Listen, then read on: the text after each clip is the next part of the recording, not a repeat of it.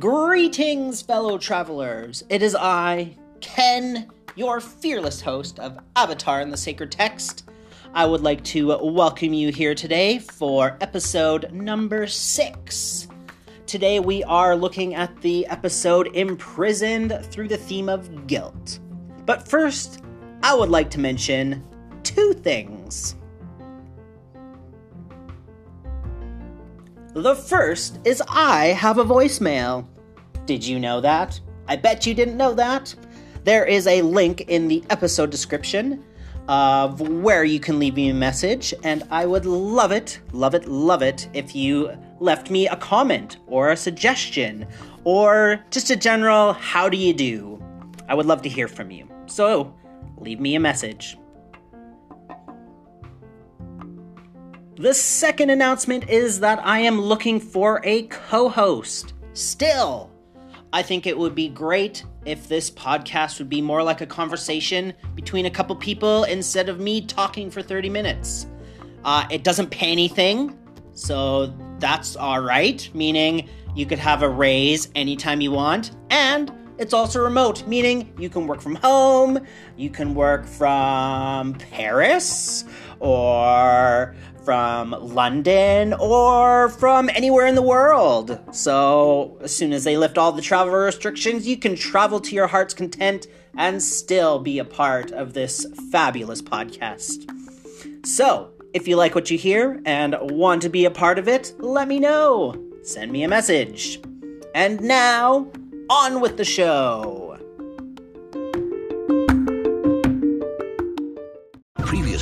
On Avatar.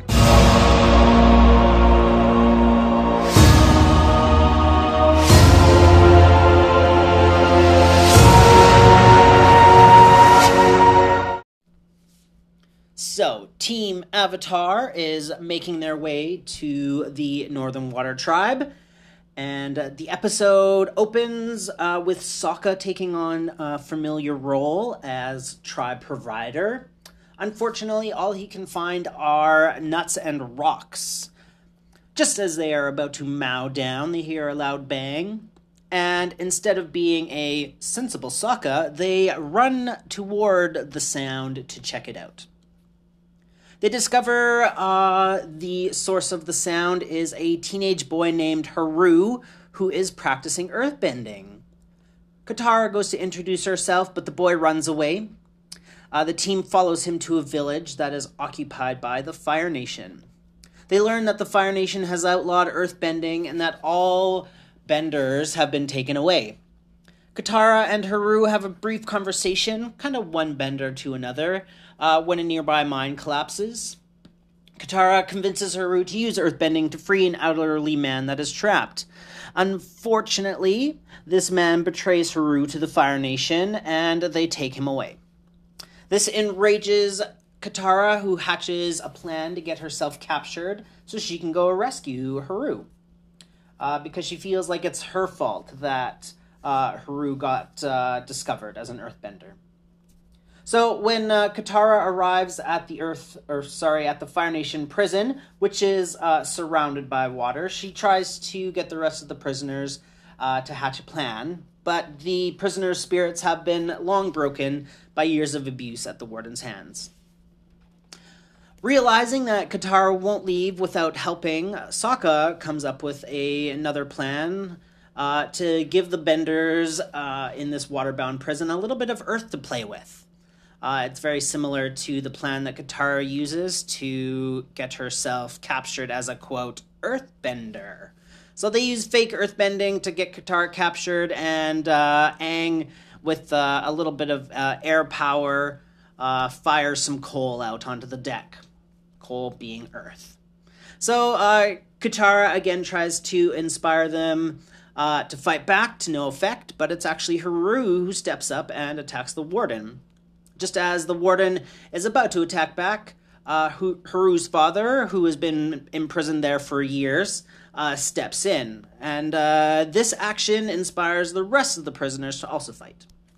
Eventually, the Fire Nation soldiers are thrown off the rig, and the Earthbenders return home to liberate their village, and Team Avatar continues their journey north. So, this isn't the first time we'll see uh, Haru and his father. Uh, they, along with several others, will join the invasion on the day of Black Sun, which takes place during season two.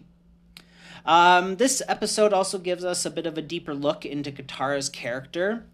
Uh, she is very compassionate and very passionate about helping others. Uh, Sokka even mentions that, quote, I hate when you get like this, meaning that when Katara has made up her mind about something, the only thing that he can do is follow along and provide backup and support where it's needed. Aw, Sokka is such a great brother. All right, so where can we find the theme of guilt in this episode? So the first um, thing I'm going to touch on is Katara. Um, she feels guilty, I think, for a number of reasons.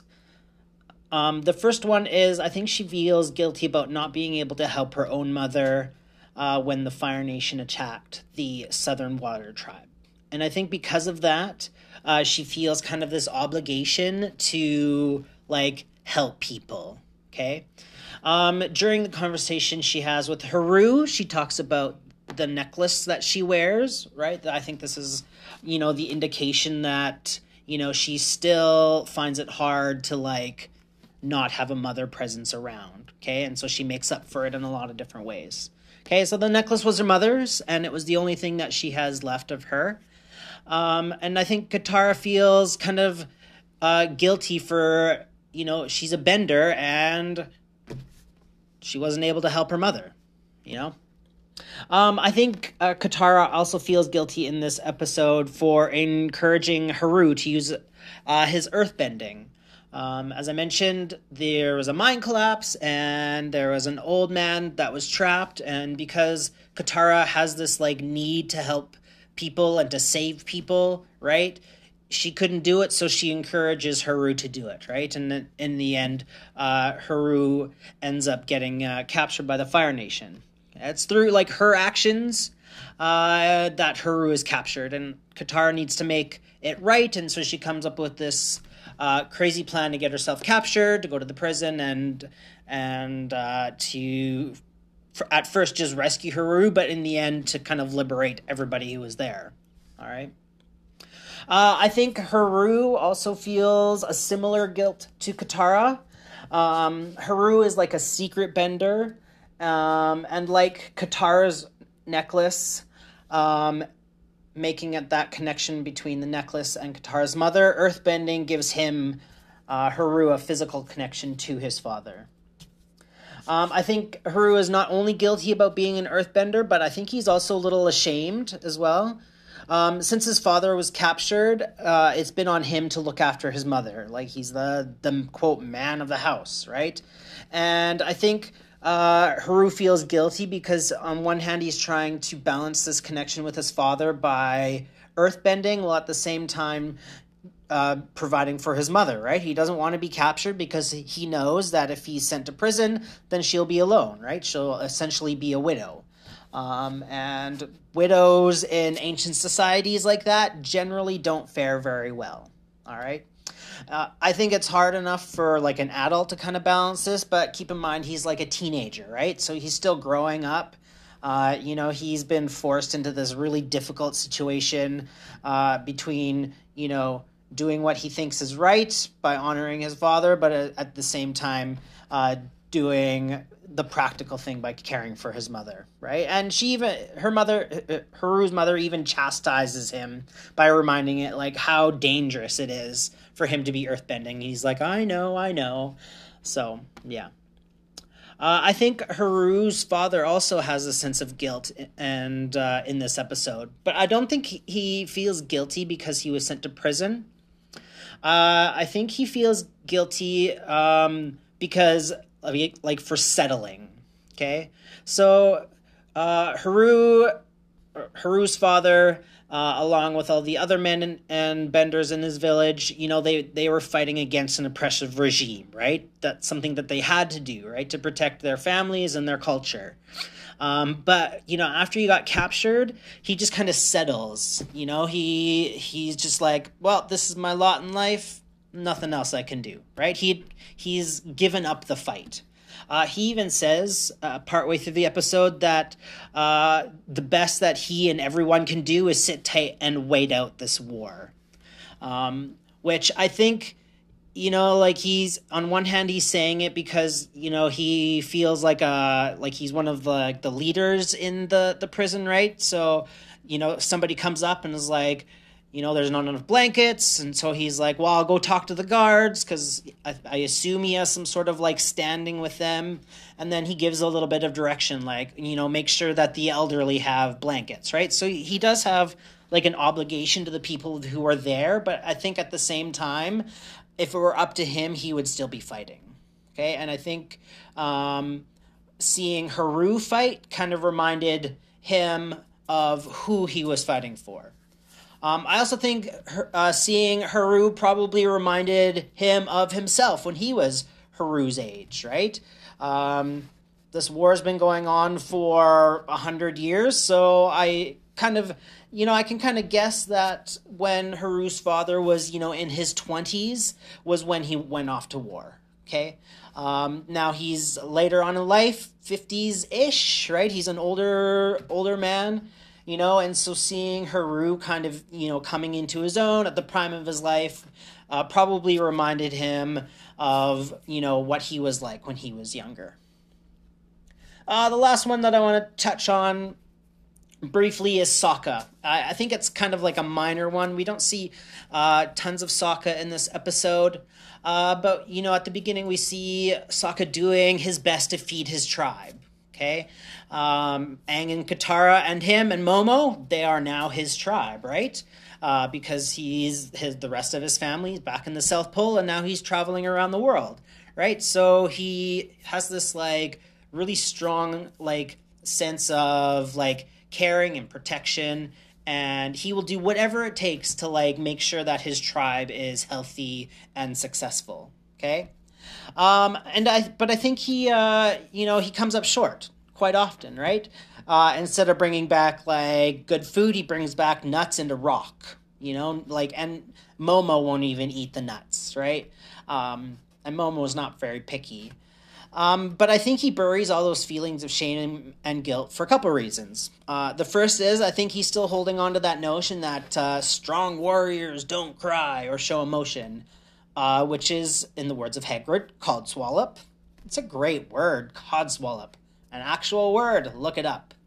Um, but yeah, so he holds on to this, like, these very, like, old school, like, men don't cry you know, men will like provide and and do, right? He's a doer, okay?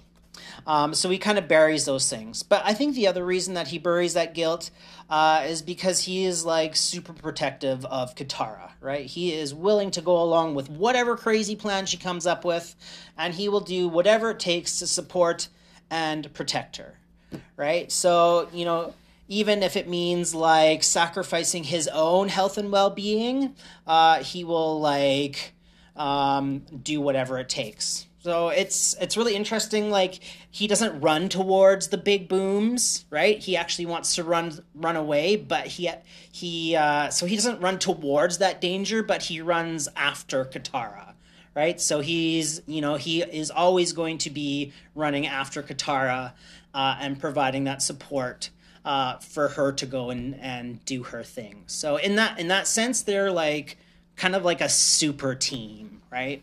So.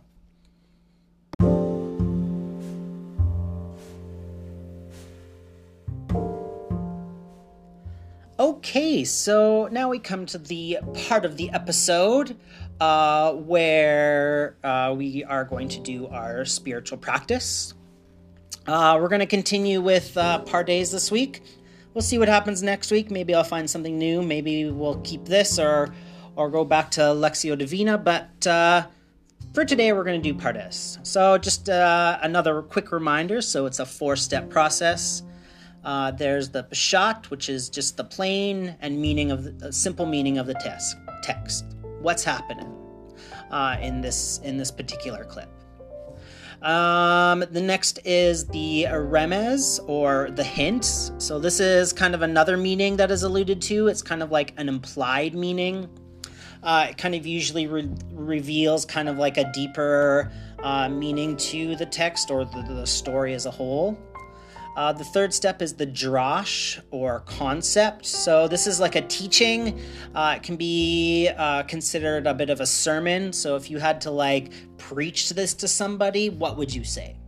Okay. Uh, and the last one is the sud. Uh, meaning hidden. So this is like looking for uh, a secret or mystic meaning of the text. Sometimes it comes, sometimes it doesn't. Um, but yeah, you basically you read this text, or in this case, listen to it, and then you wait a couple minutes or a minute or so, uh, and see if anything is revealed to you. Okay, so I'm going to uh, play you a clip now. It's uh, Katara and Haru's conversation they have together, and uh, yeah, there we go.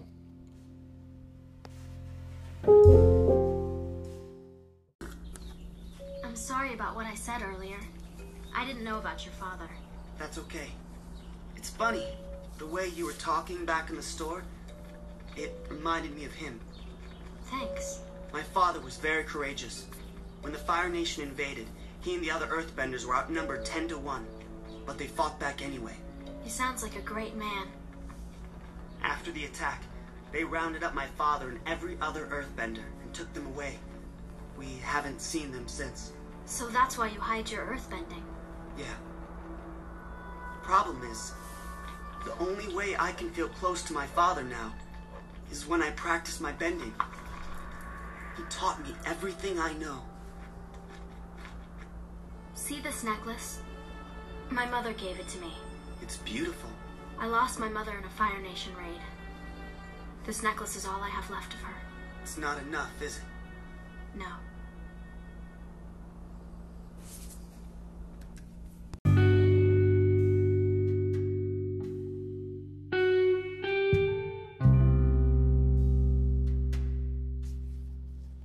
All right, there we go. So I'm just gonna walk through the uh, the four uh, the four steps here. So the first one, the Peshat.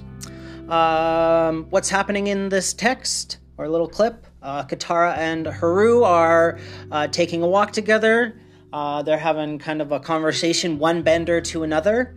Um, Katara doesn't get a lot of opportunity to talk to other benders other than Aang, um, so I think she kind of takes that uh, whenever she can get it. Okay, and uh, this uh, clip takes place right after Katara learns uh, that earthbending has been outlawed and that Haru's father had been taken by the Fire Nation. Right? So the Remez, um, the kind of the other implied meaning. Uh, I think the the other implied meaning here is that uh, war touches everyone, young and old alike. Um, that's one of the things I love about this show is it shows kind of like the real consequences of war and uh, what happens when the people who have the power to stop things don't. Uh, either because they are afraid, like Aang, you know, when he learns that he's the Avatar and that he must fight the Fire Lord, he runs away. Um, or because they feel like they owe the people in power something. Uh, we learn later on in the series that uh, Roku uh, and the Fire Lord, Fire Lord Sozin are like were best friends growing up, right? And so he, I think Roku kind of felt like you know he couldn't turn against uh, his best friend. All right, so yeah, so sometimes the people who have the power to change things don't for a variety of reasons. And I think this show uh, does a good job of showing kind of the consequences of that. So the drash, uh, you know, the the little teaching or sermon. If I had to preach a sermon about this, um, I would say like if you have the power to make a change in the world, do it. Uh, the change doesn't have to be huge. It can mean uh, like running after your family members, like Sokka, uh, supporting them uh, kind of no matter what, or it could mean standing up against injustice, um, like uh, Katara does. Uh, to kind of quote the really lame cliche, it's not lame, but it's still cliche. Be the change you want to see. All right, so that would be my my encouragement. And the uh, the sud, uh, the thing that uh, came to mind uh, when I was listening to this clip uh, were two things. Uh, it was um, Katara's Necklace and Sonnet 60 by Shakespeare. Um, so I'm just going to read you the sonnet and then I'll kind of touch on what I mean by that. So, Sonnet, sonnet 60 by William Shakespeare. Like as waves make towards the pebbled shore, so do our minutes hasten to their end each changing place with that which goes before, in secret toil all forwards do contend. Nativity, once in the main of light, crawls to maturity, wherewith being crowned, crooked ellipses gainst his glory fight. And time that gave doth his gift confound. Time doth transfix the flourish set on youth, and delves the parallels in beauty's brow feeds on the rarities of nature's truth.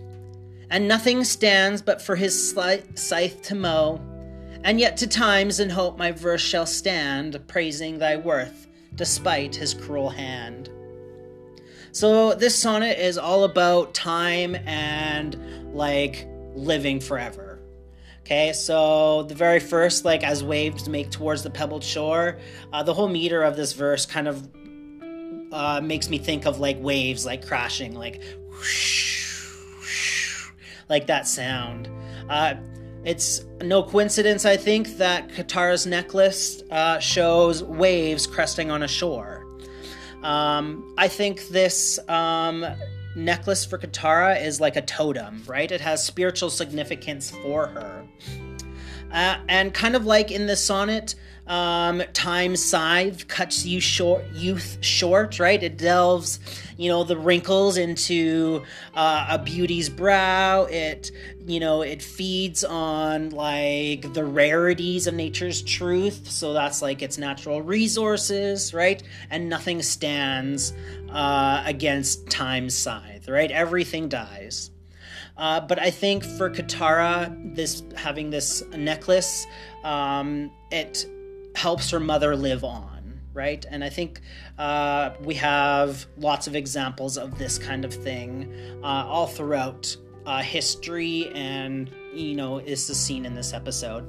I also think this is why it is so significant that uh, Katara like realizes that she loses her necklace at the end of the episode, right? Uh, she needs that like physical connection uh, with her mother in order to feel like a whole person right? So, um, yeah, so she realizes this, and then you know we see Zuko like pick it up. So, um, yeah, dun dun dun. So that's the uh, you know that's the uh, the thing that kind of came to mind.